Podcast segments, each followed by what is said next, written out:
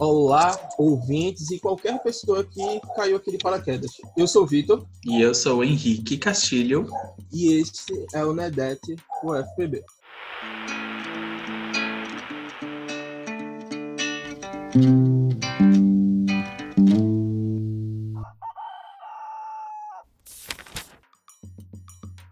Bom, e hoje a gente está aqui com Vitor Di Marco. Me corrija se eu estiver errado, é isso? É isso mesmo. Tipo, na verdade, o meu nome é como se, né? É Victor Di Marco. Victor mas... Di Marco. Exato. Mas é Vitor também, então tá tudo bem. Vamos lá. E o Vitor hoje está aqui para falar sobre capacitismo, conhecer para saber. Esse é o nosso tema de hoje. Então, se acomoda aí e vamos começar o nosso podcast. Um cachorro latindo aqui agora. tá difícil. E para começar, Vitor, apresente-se para o nosso público. Então, primeiro eu queria agradecer o convite de estar aqui. É muito, muito legal. Enfim, eu sou o Victor de Marco, eu sou autor e cineasta e eu faço conteúdos para o Instagram que fomentam o debate sobre o capacitismo, né? que é o preconceito contra pessoas com deficiência. E eu comecei esses conteúdos há pouco tempo. Mas enfim, então eu costumo dizer que eu sou um artista que faz conteúdos para internet também. Maravilhoso.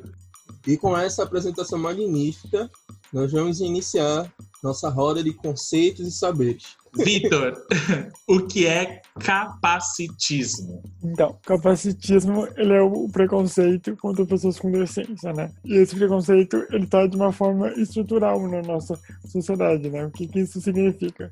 Que isso já está no inconsciente das pessoas, né? Isso faz com que elas ajam é, com comportamento capacitista em várias esferas da vida, né? Seja ela social, seja ela pessoal, e aí diversos âmbitos, né?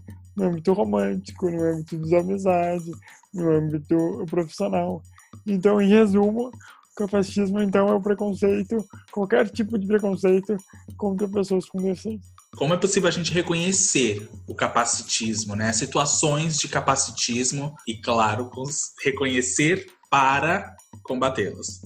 Essa pergunta é um pouco difícil, assim, porque é, a gente, enfim, o, a pauta né, do capacitismo ela é uma pauta que ela ainda não é muito abordada. A gente vem numa crescente muito boa né, de outras pautas como a LGBTQI-fobia, né, o racismo, o machismo, enfim.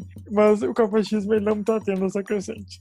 Né? Embora existam muitas pessoas falando sobre isso, o capacitismo ele sempre tem assim um pouco de dificuldade de, né, de eh, estourar bolhas, como a gente fala.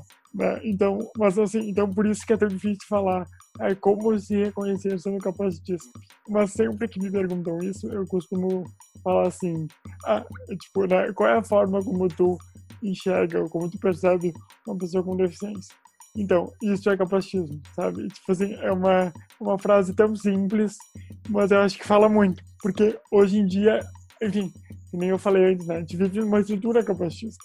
Então, assim, a forma como pessoas sem deficiência percebem pessoas com deficiência é uma forma capacitista. E daí a gente pode dar exemplos para não ficar tão abstrato, que é, né, tipo, desde é, do mito do herói, né, que é ah, que a pessoa com deficiência é um exemplo de superação. E aí entra muito naquele paradoxo que, assim, é muito binário, que ou essa pessoa é o mito do herói, que é o exemplo de superação, ou essa pessoa é né, um símbolo de coitadinho, né, que também é muito usual. E isso tudo reforça ainda mais né, a não humanidade de pessoas com deficiência, em que as, as pessoas sem deficiência utilizam o nosso corpo, a nossa imagem como símbolos, né, como estereótipos e arquétipos de superação ou de uma certa humilhação e, e usam isso a seu favor, né? Ou seja, não cria uma relação com nós né, tipo, conosco de pessoas, né? E aí também, já aproveitando o gancho, é importante falar que o termo, né, pessoa com deficiência, né, PCD, é um termo muito atual, que surgiu justamente por causa disso, né? Porque as pessoas com deficiência ainda não são vistas como pessoas. Né? Nós somos vistos apenas como deficientes. Então, pessoa, o termo anterior era, né? Se falava só deficiente. Então, por isso é importante falar pessoa com deficiência, né? Que antes da deficiência vem a pessoa. É super importante ter esse contato e entrar nesses conceitos e certos termos que vão se mudando com o tempo porque vão se adequando à sociedade. Logo, a gente começa a discutir sobre isso. E como é que a gente chega nesse momento? Como é que consegue falar sobre isso claramente, pensando que a primeira informação que chega nas crianças, nos adultos, normalmente a gente toma como verdade. E aí, como é que a gente consegue pegar isso e trabalhar a educação? Como é que a gente consegue mostrar para essas pessoas que a forma certa de falar seria a pessoa com deficiência e como a gente entra em contato com elas nesse momento atual de pandemia, como é que a gente consegue essa inclusão nesse momento? Sim, é, eu acho que, enfim, eu acho que falar sobre isso no momento é um pouco utópico, assim, se a gente for pegar e ver que a maioria dos estudantes no Brasil hoje estão sem acesso à educação, né? A gente está enfrentando uma pandemia e, enfim, e o Estado, né, o governo não está amparando sequer, né, assim, o Estado ainda acha que ter internet em casa, assim, a população inteira tem, sendo que não, né, infelizmente não é isso que acontece. Então, assim, a gente já parte de uma realidade em que né, tipo assim, pessoas com ou sem deficiência não estão tendo acesso a uma educação, né? Então, esse já é uma realidade. Agora, como colocar as pessoas com deficiência nesta realidade, aí é, já é muito mais complicado. Porque se já é complicado tu colocar uma pessoa sem deficiência hoje em dia, no meio de uma pandemia, né, tipo, ser incluída, né, tipo, num sistema de educação, uma pessoa sem deficiência é, é, é nulo. Assim, se a gente for ver o que, que o Estado faz, o Estado não faz nada hoje em dia, sabe? Então, assim, essa resposta no meio de uma pandemia é, é isso que eu posso responder, assim. Mas se a gente for falar sobre o mundo, né, sem pandemia, como era um pouco antes. É até louco falar, né? Parece que a gente não viveu esse mundo, mas ele existiu. Uh, o mundo sem pand... o mundo sem pandemia, né? A inclusão da criança, né? E do, enfim, do estudante com deficiência, ela era, assim, a gente veio, eu costumo dar um, um, um panorama, né? a gente vem uh, 15 anos para cá, a gente conquistou muita coisa, assim. Tipo, né, a inclusão da, dos estudantes com deficiência ela, ela realmente estava sendo efetiva, né? Tipo, porque existe uma é muito diferente, né? Tu incluir e tu segregar. Né? O que acontecia antes eram que estudantes de diferentes faixas etárias estudavam todos numa mesma sala por ter uma deficiência. Então, um estudante de seis anos que tem que estar, tá, sei lá, na primeira série, um estudante de 15 anos que tem que estar tá indo para o ensino médio, estavam na mesma sala, porque eram pessoas com deficiência. Né? E, só aí já limita essas pessoas de serem alguém na vida, né? E aí o que começou a acontecer foi não, foi realmente uma inclusão, que eram pessoas com deficiência estarem nas séries que deveriam estar de acordo com a sua enfim, idade, né? De... Só que e é também importante falar que o atual governo, que é um governo fascista, né? Acho que é sempre bom de falar isso, uh, está tentando tirar isso, né? Então, já existem projetos de lei que tentam tirar a, educa a educação inclusiva, tentam voltar atrás e colocar essas salas especiais que eles chamam, que para mim não tem outro nome do que segregar essas crianças. Então, enfim, a educação inclusiva é uma realidade ainda, está se lutando muito para manter ela. E assim, é importante falar, ela não é perfeita, ela tem os seus erros, né? Mas ela existe. E ela ajudou muita gente, sabe? Esse é o panorama, assim, bem breve, né? É interessante vendo, ouvindo você falar, né? É, sobre essa questão de segregar dentro da, da escola, né? É, e também da questão da inclusão. E o debate que, que gira em torno da inclusão, ela é sempre de um olhar exatamente como você colocou, né? É, não, aquela criança ela precisa ficar ali porque ela precisa de cuidados é, especiais, né? A sala especial, como você colocou, ela precisa desses cuidados, mas a criança precisa de uma socialização. A criança, o adolescente, o adulto, todo mundo precisa socializar, né?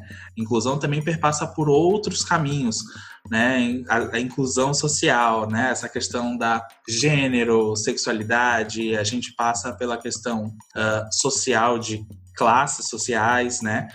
E isso está sempre sendo assim apagado, né? É impressionante como a educação hoje em dia, atualmente ainda mais, né? Com esse contexto de pandemia, o importante é produzir. E não importa a sua condição ou como você está, onde você está e de que lugar você fala. Você precisa produzir algo neste momento. Só para finalizar esse momento do, dos conceitos e saberes, qual seria sua, sua dica ou um caminho para os professores que estão atuando de forma EAD nesse momento? Como os professores podem chegar mais perto? É difícil. Olha, eu não sei se eu me acho apto para responder isso, porque, primeiro, eu não sou professor. É, enfim, antes né, da pandemia, eu acompanhava, assim, muito essa realidade da educação inclusiva. E, assim, é, é óbvio que existem muitos casos, né, de, ter, de terem professores que são né, capacitistas e que, e que não querem incluir pessoas com deficiência. Mas a grande maioria não é essa a situação, né? A grande maioria é que falta assistência do Estado. Né? Não tem como um professor ter 60 alunos numa turma e, e, assim, muitas vezes pessoas com deficiência têm que ter algum tipo de recurso, tipo, né, adaptado, enfim. Então, assim, eu não gosto de colocar a culpa nos professores, porque na maioria dos casos a culpa não é dos professores, a culpa é do Estado que não que não dá um amparo né, para esses profissionais. Então, assim, no meio de uma pandemia, eu acho que o meu recado seria para o Estado, né? E não para os professores. Porque, enfim, os professores têm que estar. Tá, assim, eu tenho amigos que são professores, tipo, e é muito desesperador, assim, sabe? Ter que, assim, planejar uma aula online, ainda mais com, com crianças. Imagina, manter 40 crianças numa sala online é um, sabe, é assustador. Então, assim, a minha dica seria, tipo, a minha dica não, né? acho que a minha posição seria sempre, tipo, assim, a gente cobrar isso do Estado, sabe? Cobrar um amparo real, tipo, do Estado para com esses, tipo, profissionais. E agora chegou o momento que a gente vai contracenar. É o quadro Tramóia de Brincante. Vitor, nesse quadro a gente vai fazer hoje o jogo da mentira.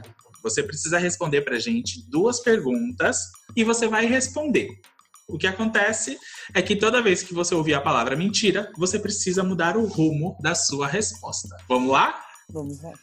Vitor, qual a importância da representatividade? Então, a representatividade é muito importante porque ela muitas vezes é o que faz com que as pessoas acreditem que, que é possível serem o que elas querem. Mentira.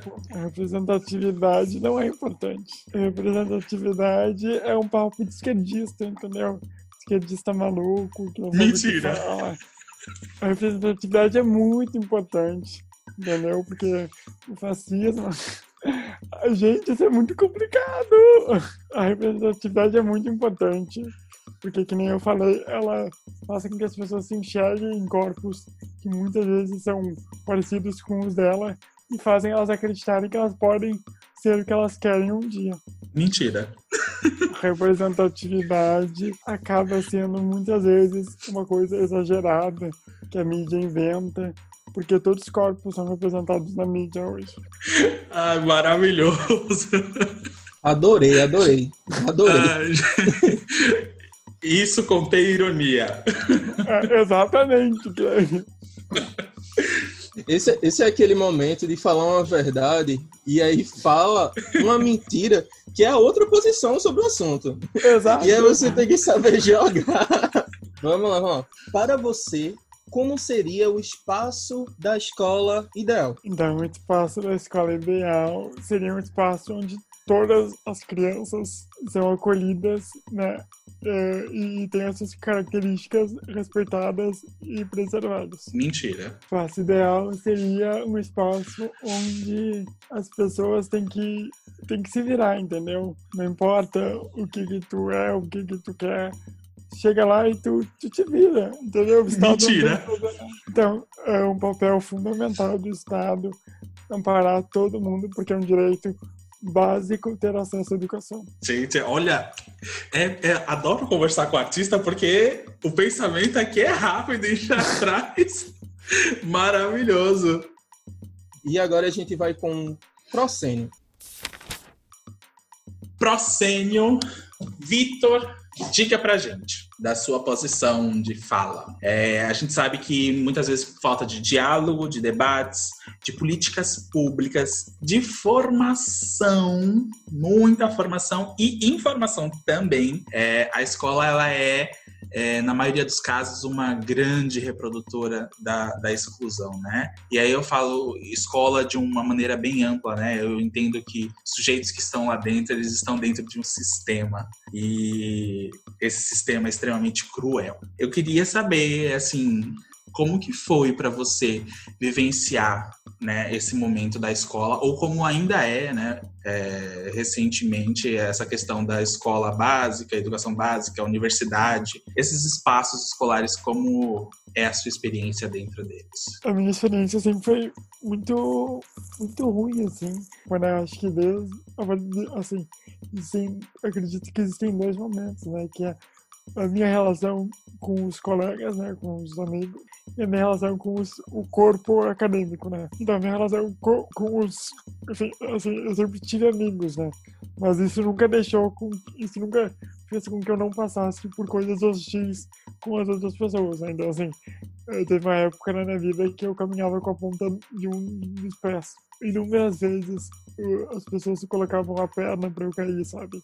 Tipo, assim, no colégio, me dava a perna ou andavam imitando como o jeito como eu andava, tipo, rindo de mim, sabe? Acho que isso já cria um ambiente que, assim, tu não deveria estar ali. Aí tu parte, né, pro corpo, pro corpo docente. E aí também tem a questão de que, né, que eu até fiz um, um um vídeo meu que as pessoas acham que inclusão é um favor. Então, assim, eu não tenho a escrita manual, né? Eu só escrevo através de computador. Eu não, eu não tenho a escrita com lápis, né? Com caneta. Então, assim, eu para fazer provas, para fazer coisas, eu tinha que utilizar o computador. Só que, assim, o que eu já ouvi de professor falar assim, ai, mas se tu utilizar, os outros também vão querer. Ai, porque, sabe, isso, assim, isso não é só no colégio, entendeu? Isso é na faculdade também. Por isso é, é assustador pensar isso. Tipo assim, o que eu já tive de, assim, porque daí quando eu entrei pra faculdade, e aí também entra uma outra, que na minha opinião é um problema, que assim, as minhas provas eu nunca fazia na mesma sala que os meus colegas. Eu fazia num núcleo de para pessoas, abre aspas, com necessidades especiais, né? E aí, é assim, a quantidade de vezes que eu cheguei nesse núcleo para fazer a prova e o professor não tinha mandado, porque tinha esquecido ou porque não achava certo. A gente luta por uma educação inclusiva, mas a educação, assim como tudo na nossa sociedade, é feita de pessoas, né? E enquanto a gente não fizer pessoas serem inclusivas, a gente nunca vai conseguir mudar a estrutura, sabe? De verdade. Tristemente, é, ainda é muito disso, né? E aí eu até aproveito esse, esse, essa tua fala, Vitor, que eu acho que é importante a gente se construir e se desconstruir, né, em muitos aspectos durante a nossa trajetória. e aí eu aproveito para te perguntar se se não, né? Em que momento é, você se coloca nessa posição assim? A gente sabe que a gente tem diversas situações, inclusive um modelo de, de educação que nos coloca a ser machistas, misóginos, capacitistas e outras coisas mais. Mas em que momento isso aconteceu para ti, assim, de despertar, né? Se eu posso colocar assim, que você se reconhece nesse lugar e, e se engaja nessas lutas? Por ironia do, do, destino também, eu acho que eu tive um processo, assim, um pouco parecido com, com a maioria das pessoas, assim, tipo, uh, eu, enfim, eu, assim, eu me formei no colégio em 2013, né? Então, assim, ali quando eu tinha aulas de história, sociologia, filosofia, ali eu já eu comecei a pensar sobre as questões da vida e, assim, eu peguei bem a fase quando estava se começando a dar um boom sobre essas coisas, sabe? A internet estava ganhando poder, enfim. Então, assim, ali eu comecei, ali eu já comecei o meu processo de desconstrução como machista, racista, LGBTQI-fóbica, né, entre outros. Mas nunca, e esse é o, é o mais bizarro, que eu nunca me entendi enquanto uma pessoa com deficiência. Né? E talvez essa seja a maior violência da estrutura capacitista, que é fazer com que a gente não ache que a gente tem poder de fala, poder de diálogo, né? Eu comecei a me ver enquanto uma pessoa com deficiência há dois anos e meio, muito pouco tempo. Só que eu passo por capacitismo desde que eu nasci. então, assim, foi, são processos completamente diferentes, né? Tipo, ah, enquanto eu, eu, eu me desconstruí enquanto né, as outras pautas que são muito importantes, mas que muitas delas não me recortam, porque, enfim, eu sou um homem cis, uh, branco, e eu me entender enquanto um homem que possui uma deficiência. E aí sim vem o processo de rever toda a minha vida e perceber que muitas das coisas que eu vivenciei tinham um nome, porque na minha cabeça não tinha um nome até então. E é muito importante dar um nome para as coisas, porque daí tu entende o que, que é e aí tu sabe o que fazer com elas. E, e, claro, isso é um processo diário, né? Tipo assim, todos os dias eu convivo com capacitismo, todos os dias eu me dou conta de coisas que fizeram ou que fazem comigo que são capacitistas. É um processo diário e muito, assim, ao mesmo tempo que é muito doloroso, é muito libertário, porque tu começa a perceber que tem coisas que tu não precisa mais ficar reproduzindo, sabe? Foquem nisso. É muito importante dar nomes às coisas. A gente reconhecer essas, esses momentos, situações, atitudes, porque é partindo disso que a gente consegue é, refletir e mudar a nossa posição. Quando a gente começa esse movimento de desconstrução, de refletir sobre quem nós somos e as atitudes que estamos tomando, eu chego num questionamento que é um dos pontos centrais do nosso podcast, que é para falar sobre meio ambiente, sobre agroecologia, sobre educação. E aí, para você, como é que a gente consegue linkar essa discussão com o meio ambiente, com a educação ambiental? O corpo e o meio ambiente? Eu acho que existem muitas esferas nisso, né? acho que enfim, é uma pergunta bem ampla, mas eu acho que não existe uma resposta única, porque eu acho que cada pessoa vai ter uma relação própria com o meio ambiente, né? Eu posso te dar, por exemplo, uma resposta que é a minha vivência, sabe? Tem eu, enquanto Victor, tipo, faz, sei lá, faz uns dois anos pra cá, eu comecei a me ligar muito em questões, na, na, questão do meio ambiente, porque eu comecei a. Isso também vem um processo de tu ver o teu corpo né, como parte né, de algo, porque desde pequeno a gente, a gente cresce com essa ideia bizarra de que nós não somos parte, né, tipo, eh, da, do mundo, né, nós não somos parte da natureza. É como se a nós separa e a natureza, tipo, sendo que tudo que a gente faz tem uma relação na natureza e tudo que a natureza faz tem uma relação na gente.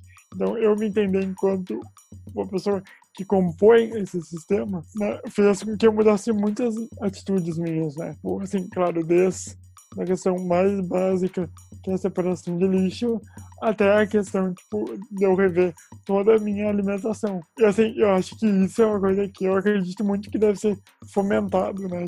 Nas faculdades, principalmente, mas enfim, na internet já existe né, essa militância em questão do meio ambiente, né, da agroecologia. E eu acredito muito que, eu pessoalmente, que a conexão com o meio ambiente, né, a conexão com a ecologia em si, né, com todo o sistema que envolve ecologia, que vai toda a natureza, é uma forma também de eu me entender. Eu faço três anos que eu parei de comer carne por exemplo. E isso me fez pensar muita coisa. Por isso fez, sabe, tipo, é, é realmente um outro Victor, porque é, é, muito, acho que vocês falaram um pouco sobre isso, que é muito sobre o impacto que assim como é, é, eu, quando uma pessoa com deficiência, eu penso o impacto com que outras vidas causam na minha, eu também penso o impacto que eu causo no mundo, digamos assim. Mas eu acho que é, é muito essa relação mútua, sabe? Do de a gente. Tipo, acho que o principal para mim é as pessoas terem a noção de que natureza e o ser humano não são coisas separadas, são coisas juntos, né? E seres humanos diversos, né? Isso é importante, porque é isso. Eu acho que essa tua fala resume exatamente o nosso principal objetivo, de mostrar como as coisas estão interligadas, de mostrar que o capacitismo ele é uma, uma pauta que transpassa a educação ambiental, que transpassa a agroecologia, que também elas vão se encontrando em diversos espaços pelo mundo afora, em diversas pautas. Vitor, agora vamos começar o nosso quadro Segura a Marionete. Para quem não sabe, marionete é aquele boneco cheio de fios e para segurar aquele boneco é algo extremamente difícil. E se você não segura, meu amigo, aqueles fios todinhos se embaraçam. Então vamos lá, Vitor. Pensando nisso, a gente tem uma série de palavras e a gente queria que você respondesse pra gente em uma palavra só qual é o teu sentimento e sensação, né? O que vem à sua cabeça de imediato quando a gente falar essas palavras. Primeira palavra é escola. Terror. Infância. Agridoce. Acessibilidade. Direito. Família. Agridoce. Olhar. Estranho. Corpo. Aceitação. Inclusão. Dever. Exclusão. Rotina. Arte. Vida. Cinema. Amor. Uau! Uma dica para os nossos ouvintes, que seja de um livro, um filme, uma série, algo que você dedique aos nossos ouvintes agora? Eu vou recomendar então algumas coisas. Eu vou recomendar. Primeiro, acho que as pessoas gostam muito de série, né? Estão na vibe de ver série. Eu indicaria a série da Netflix, que é uma coisa que a maioria das pessoas tem hoje em dia, que é a Special, que é uma série que ela é produzida, roteirizada e interpretada, né, atuada por uma pessoa com deficiência. Então, essa série, acho que assim, muita, muita as pessoas costumam falar que depois que assistem os meus vídeos e vão olhar a série, a série faz muito mais sentido, sabe? Então, acho que a série ela elucida muito do que eu falo, assim, e muito do que muitas pessoas com deficiência falam. Tem uma outra coisa também de acho que eu vou indicar uma só, mas uma dica também, já que vocês pediram, né? Eu iria dizer para as pessoas consumirem cinema, cinema brasileiro.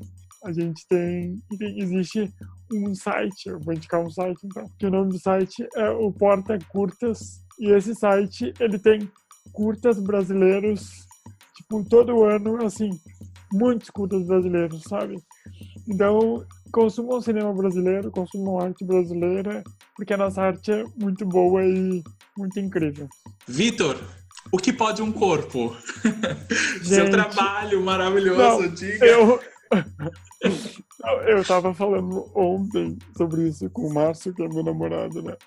E eu dizia assim, gente, agora quando o filme. Porque enfim, o filme vai estrear no, no Kinoforum, né? Que é o Festival de São Paulo. Daí eu falei, eu tenho certeza que vai vir essa pergunta. veio antes. Veio antes. Veio antes. E eu falei pra ele assim, e agora eu vou devolver essa pergunta. Porque eu acho que não sou eu que tenho que responder essa pergunta. Né? É, eu acho que o filme em si, para as pessoas assistirem, é, o filme faz essa pergunta. E eu acho que durante muito tempo da minha vida, eu tive que dar essa resposta. E chegou o um momento em que eu não vou mais dar essa resposta. Essa, que, que, quem vai fazer essa pergunta agora vai ser eu. O que, que pode um corpo, sabe? Acho que essa é a melhor resposta que eu posso dar. O que pode um corpo? Essa é uma pergunta que, inclusive, quando eu vi, eu fiquei assim, é, bem incomodado, porque você toca em muitas coisas, é, em muitas coisas, porque é claro, apesar de ter uma, uma pauta e uma temática específica, né, é, é, o, o seu trabalho, eu também faço muitas reflexões sobre o meu corpo, claro. né? é, sobre o, o, o, meu lugar, assim, o que é um corpo gordo, o que é um corpo LGBT, o, o que é esse corpo, gente, o que ele pode, né? E eu fiquei assim muito incomodado porque me trouxe milhões de reflexões essa pergunta, né? É que eu fiquei, gente, mas eu vou, eu tinha que lançar ela aqui porque é uma pergunta, né? E fica aí para os nossos ouvintes. E aí, o que pode um corpo? Se não for para questionar, não vale a pena. Existe uma caverna muito escura Saem duas pessoas dessa caverna carregando duas ripas de madeira. Atrás deles vem uma criança correndo com um tecido. Nesse momento, a gente descobre que a caverna não era escura, era apenas um tecido. Quando os três se encontram, eles criam um cenário. Esse cenário é montado no meio de uma feira e tem mais de 500 pessoas esperando, porque esse é o momento da empanada. Vitor, Empanada é um cenário de teatro de bonecos muito utilizado nas feiras populares, enfim. Então esse é o momento para você declamar uma poesia, cantar uma música, falar uma frase ou simplesmente não falar nada, porque as pessoas vão aplaudir do mesmo jeito, porque você tem um boneco na mão. Aqui na Paraíba a gente chama de babau e em Pernambuco eu conheço como mamulengo. É um boneco de luva. Você acaba de botar esse boneco de luva na empanada e esse momento é seu. Mas, para isso, precisa fazer a voz do boneco. A voz do boneco sempre é diferente. E daí você escolhe se é grave, se é aguda, se ela vai tremer muito. Boa sorte. Isso sim que é difícil, né? Sem nenhuma preparação antes. Enfim, antes de fazer a voz, eu só vou falar o que, que é, porque senão vai ficar meio confuso. Eu separei um trecho do livro do Goethe, que é O Sofrimento do Jovem Werther. Enfim, separo, por mais que eu tenha algumas questões com esse autor, que eu não concordo, mas esse livro me, me marcou muito porque eu li ele na minha adolescência. E é um livro sobre um jovem que sofre por, uma, por um amor não correspondido. Mas que eu, quando eu li, eu me identifiquei muito na questão do meu corpo e na questão sobre eu me encontrar, sabe? E esse, em especial, essa é um pouquinho, não é um pouco grande, né? é, é meia página. Assim, página bem pequenininha, tá? Não é muita coisa. Fique à vontade. Agora, agora eu quero ver uma, que voz que eu vou fazer. Gente, difícil isso, né? Que a vida humana é apenas um sonho, outros já disseram, mas também, amém, essa ideia persegue por toda parte.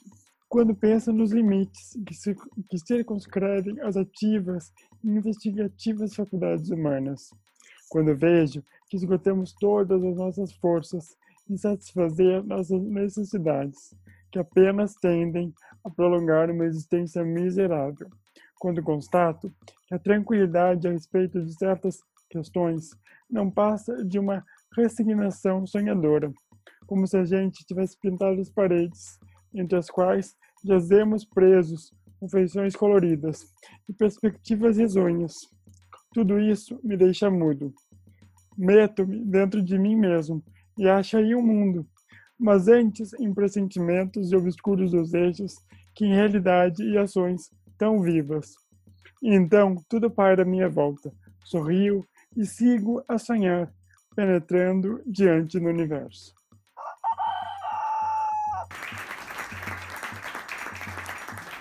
A plateia vai à loucura. Todos os fãs estão batendo palma. Gente, eu tô até. Menino, que profundo isso.